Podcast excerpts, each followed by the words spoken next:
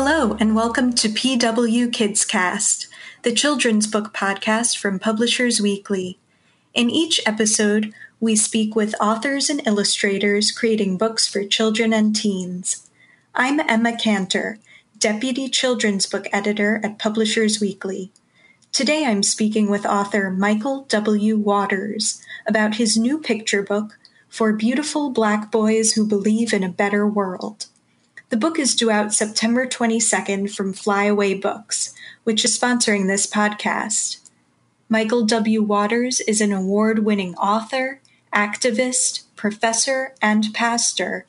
He is also a frequent social commentator for major media outlets. He was named one of America's emerging leaders by Ebony magazine and has received multiple honors for his work in peace and justice. His new picture book, For Beautiful Black Boys Who Believe in a Better World, illustrated by Keisha Morris, explores one black family's response to racism and gun violence. Thank you for joining me, Michael. I'm delighted to be here with you. Thank you so much. In your author's note, you describe how your experience as a father served as the spark for Jeremiah's story, the young boy in the book. Can you share more about that inspiration? Absolutely. I often say that when I first looked upon my son, he was in fact the most beautiful black boy that I had ever seen. And my desire as his father was to ensure uh, that I could give him all that he needed, all that was in my capacity to provide, so that he could uh, ultimately lead the most uh, prosperous and beneficial life that he could have. Uh, but I was also met immediately with the startling reality that I would have to help him navigate life as a black male, a black boy, ultimately to become a black man, which is a very a challenging road, a treacherous odyssey for uh, black men in America. I knew that there would be threats to his existence, uh, threats that would uh, come rather immediately in life and that I had a a very clear responsibility of, of giving him the best information that I had available from my own navigation of uh, this nation and this world, and pray that that would also not diminish the glimmer uh, that was in his eye, that he had the potential and that there were endless possibilities before him still uh, despite these uh, treacherous realities. And so it was a mixed uh, bag of emotions. I think James Baldwin may have summarized it best in his debate at Cambridge in 1965 when he says that there comes a time in the life of a black parent. He locates that time somewhere around their 30th birthday where they come to the recognition that they are powerless to protect their children from experiencing racial discrimination. That some of the challenges that they themselves have experienced, they will not be able to shield their children from in totality. And so, therefore, with that recognition, while I'm understood that uh, it would be impossible to shield my son from those uh, realities, I can do the very best that I could do to prepare him for how to navigate the world and continue to move toward success. Throughout the book, you state the names of real life victims of racially motivated violence. And that list has sadly grown in the past few months with George Floyd, Breonna Taylor, Ahmaud Arbery, and so many more. How does it feel to have your book coming out at this particular moment in the Black Lives Matter movement? Well, there's this Greek word of kairos, this intersection of our time with God's time. And this feels like a kairos moment, a providential moment that this book was written for such a time as this. Of course, I long for a day where hashtag cease and where parents and loved ones no longer have to gather the bodies of their loved ones uh, that have been broken in the streets. Uh, indeed, that's my great desire. But until that day, I know that we must continue to provide resources that not only speak to the challenges of our day, but uh, point to a place of hope. uh, very much to what James Weldon Johnson penned and what we now call the Black National Anthem. We have come over a way that with tears has been watered. We have come treading our path through the blood of the slaughtered. And unfortunately, that has been our journey. Uh, but it feels like this book is coming out at a very important time because parents and trusted adults are wrestling with how to have these very real and necessary conversations with uh, the young people in their care. Uh, and we know that from firsthand experience. My wife and I have uh, looking on the screen, looking in the newspaper, hearing stories. Uh, an additional step for us because of our activism, being connected uh, with families that have experienced this pain and then having to walk with our children towards a level of understanding. Uh, not that these uh, brutalities can ever be understood in a way uh, that they are acceptable, but explain these realities in such a way that they understand the struggle and understand what is necessary to make change in the world. I have been blown away by the responses that we've received thus far from those persons who've had a chance to uh, review the book, uh, for those persons who have spoken to me just in their anticipation that there is a book coming uh, that will speak to this issue. And uh, that has been overwhelming, and I have been grateful and very honored and humbled that uh, at such a time as this, uh, for Beautiful Black Boys will be available to those who need it. At first, Jeremiah isn't ready to talk about the violence and tragedy that he witnesses, and it takes time for him to process before he approaches his parents. What advice would you give fellow parents and guardians for having those difficult but necessary conversations you alluded to about racism with young people? I think presence is so important that even when children are unable or unwilling to talk. The fact that you are near and accessible to them speaks volumes. Uh, that they know that at any time uh, when they are ready, uh, that you will have a listening ear.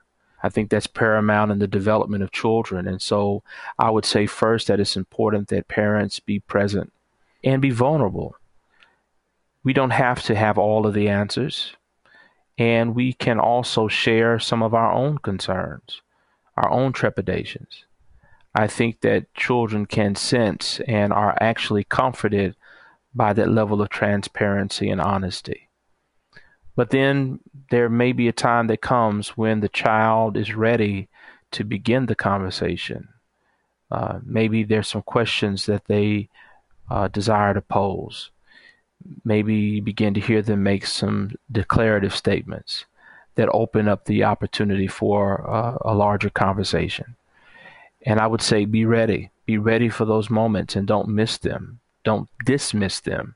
Be fully present in them and understand that they can be life transforming moments.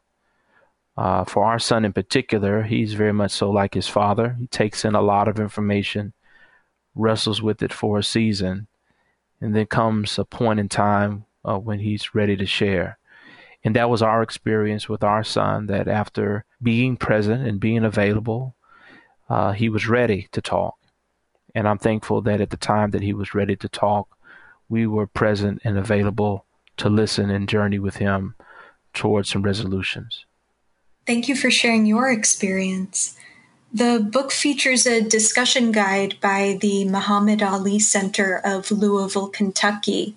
I'm curious, how did that collaboration come about, and what are some of the action points that you together put on offer for combating racism and injustice?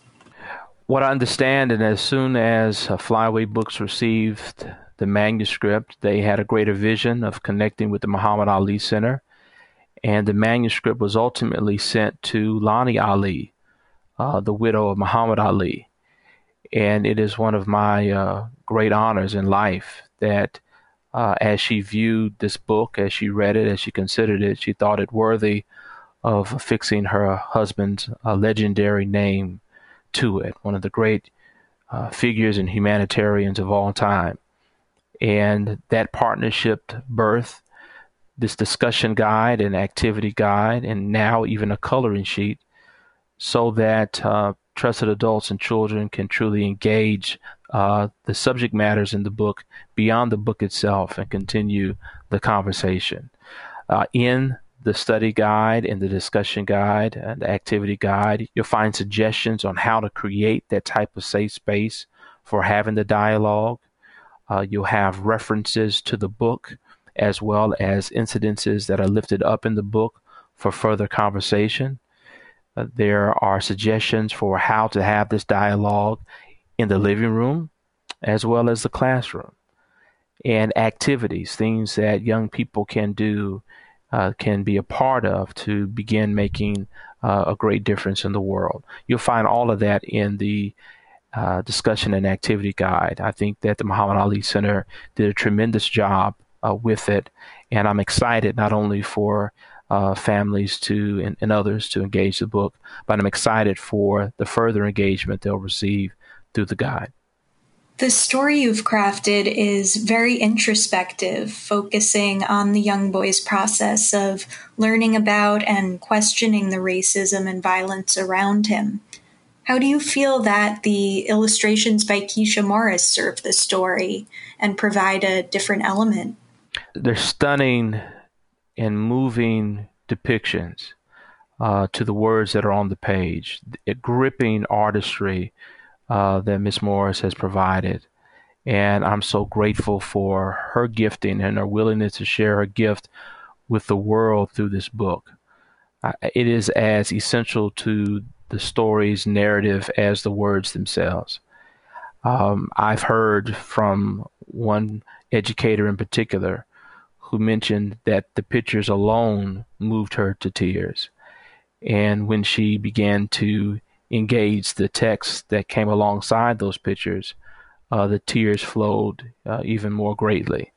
So, this is a very meaningful book, and it's made all the more meaningful because of uh, her tremendous way of capturing these emotions and the turns uh, in the narrative in visual form. And so I'm, I'm, I'm so appreciative that she came alongside this project and blessed it with her gifts. And did you have any input on the art while she was creating it? I didn't have any direct input on the art itself. Um, I did see early depictions and was absolutely blown away. Uh, I fundamentally believe that uh, creatives need to have the room to create, and uh, she did a phenomenal job. When I look at the pictures, I, I see our family, and I am moved uh, again and so uh, very grateful once again that uh, Ms. Morris provided uh, great leadership in uh, depicting the story in picture. And I think uh, it's going to be a wonderful gift to anyone who's able to engage the book. Amid all of the struggle he faces, Jeremiah also shows pride and joy as he grows out his hair in long locks. Why did you choose to include that aspect in your story? Well, it's based on real life, and our son's hair journey has been a very important part of his own growth and development. Um, it's something that he made a decision about as a, a, younger boy that he desired to grow out his hair in that style. And uh, his mother and I absolutely got behind him and uh, informed him that it would be uh, somewhat of a journey itself in uh, growing out his hair, but he was committed to doing it and has seen it through. And so it was impossible for me to uh, pen a story uh, that was shaped by our, our family's experiences and his own experience, also including uh, his hair journey as a part of that journey. But it also speaks to a greater reality that unfortunately, uh, as there has been a persecution of pigmentation and a criminalization of color in America, uh, there's also been uh, challenges in relationship to natural hair. Uh, we've had too many incidences where uh, young people have been expelled from school for sporting their hair in a way that it naturally grows from their heads. Uh, that there are working professionals, men and women, uh, who have lost their jobs or who have faced other prohibitions because of the hair, the way it naturally grows from their heads. And so, in many ways, I think that black hair is a marker of resistance. And uh, this book, in many ways, is also a marker of resistance. What is necessary to resist in order to change the world? And so, uh, Jeremiah's hair, for those who will read the book, uh, uh becomes a character in and of itself that uh, contributes to the narrative and points to our hopes for a better world. Absolutely. You mentioned earlier James Baldwin and Muhammad Ali. Who are some of your other influences and role models? Greatest role model uh, happens to be my family over many generations uh, who have in each generation stood up for justice and righteousness. From my great great great grandfather, who was one of the founders of Paul Quinn College, the oldest historically black college west of the Mississippi River, to my now 92 year old grandmother, who, as a student at Huston-Tillotson College, invited then uh, a young attorney named Thurgood Marshall to Austin, as she was the leader of a multi ethnic interracial group fighting for racial justice in the 1940s. My grandfather, who was nearly lynched by the Klan as a young boy and grew up to be a leader uh, in the NAACP in Falls County, Texas, while also serving as an educator and ultimately rising to become a county judge and county commissioner. I don't have to look very far for inspiration. I can look at my mother, my father, my grandparents, aunts, aunts, uncles, cousins, who have made great sacrifices for the progress of our family and the progress of uh, black people. But I also uh, want to celebrate such figures as Amelia Boynton Robinson, uh, as everyone was memorializing, and rightfully so, the recent death of Congressperson John Lewis. Not everyone knows the name Amelia Boynton Robinson, a woman who I was blessed to meet, who was actually responsible for bringing Dr. King to Selma in 1965 to bring about the Selma to Montgomery March, who herself had worked for voting rights for over two decades before it reached its climax in the winter and spring of 1965. It's persons like Vera Harris, and people don't know Vera's name very well or the name of her husband, Richard Harris, both now deceased but these two wonderful persons who opened up their homes to freedom riders in 1961 in Montgomery, who were neighbors to the Reverend Dr. Martin Luther King Jr. and Coretta Scott King, who displayed uh, great courage in their own time. And so I've been afforded uh, tremendous blessings uh, given our work in ministry uh, to connect with individuals who have led in the movement. I've shared with John Lewis, I've shared with Andrew Young, I've shared with Reverend Jesse Jackson, extraordinary people, extraordinary legacies. But I've also shared with those foot soldiers of the movement, those persons whose names history doesn't uh, recollect uh, as frequently as others, doesn't bring to the fore as frequently as other names, uh, but who made tremendous sacrifices as well. And uh, they are my heroes. Uh, this past uh, February, I had the opportunity to sit beside and have conversation with Sarah Collins Rudolph, who was the fifth girl in that church in Birmingham, 16th Street Baptist Church, when a bomb was exploded there on September the 15th, 1963. And as we shared in conversation along with her husband, I was on the side of her face that was most impacted by the bomb and I could still see how those scars framed the eye that was ultimately lost. And I recognized the true cost of justice in our nation and those who were willing to give their all to make a difference. But I also know what turned the tide in Birmingham was the Children's March. The, children who were willing to get in the streets, the children who were willing to make a difference. And there's a great legacy of young people, of youthful activism, of children who make this world a better place.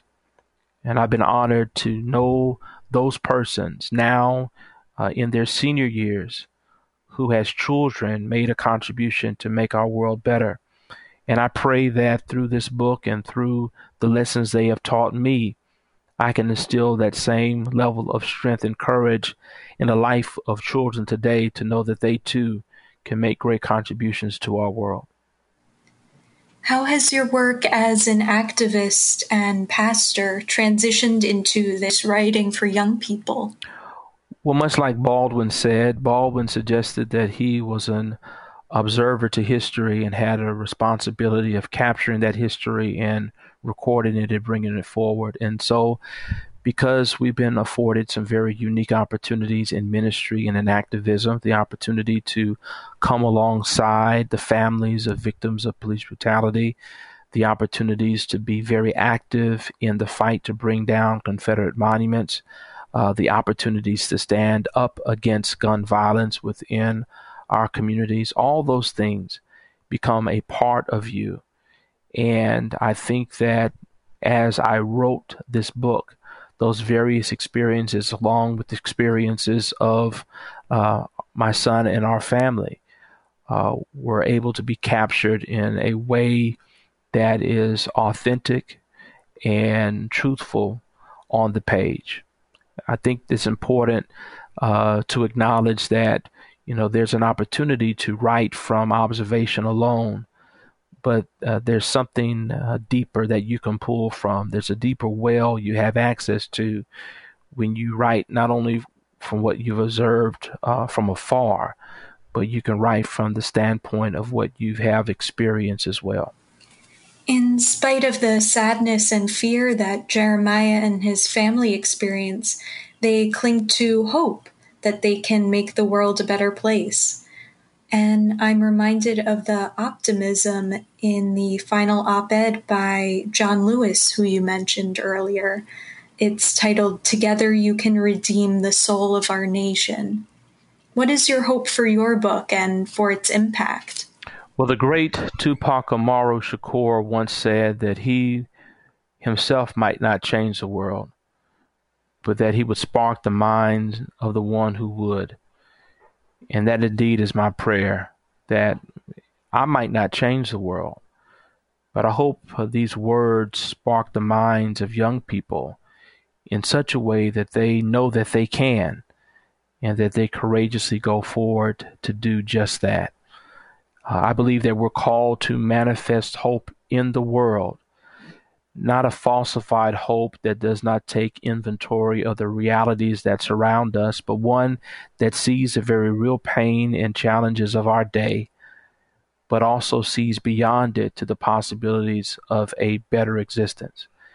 I think it's the same hope uh, that guided the abolitionists to see a world free from chattel slavery at a time when chattel slavery was a law of the land I think it's the same thing that provided strength to those uh, courageous persons who fought and stood up against segregation, stood for desegregation, and stood up for civil rights. That same hope that allowed them uh, to face uh, numerous brutalities themselves, uh, but also saw a world ultimately where white only and black only signs were brought down I think it's too late to see the possibilities of something greater at the time it's achieved. I think our world is made better by those persons who see what we have the potential to be at the time that we are not that, and who work every single day to create the dream that they carry in their hearts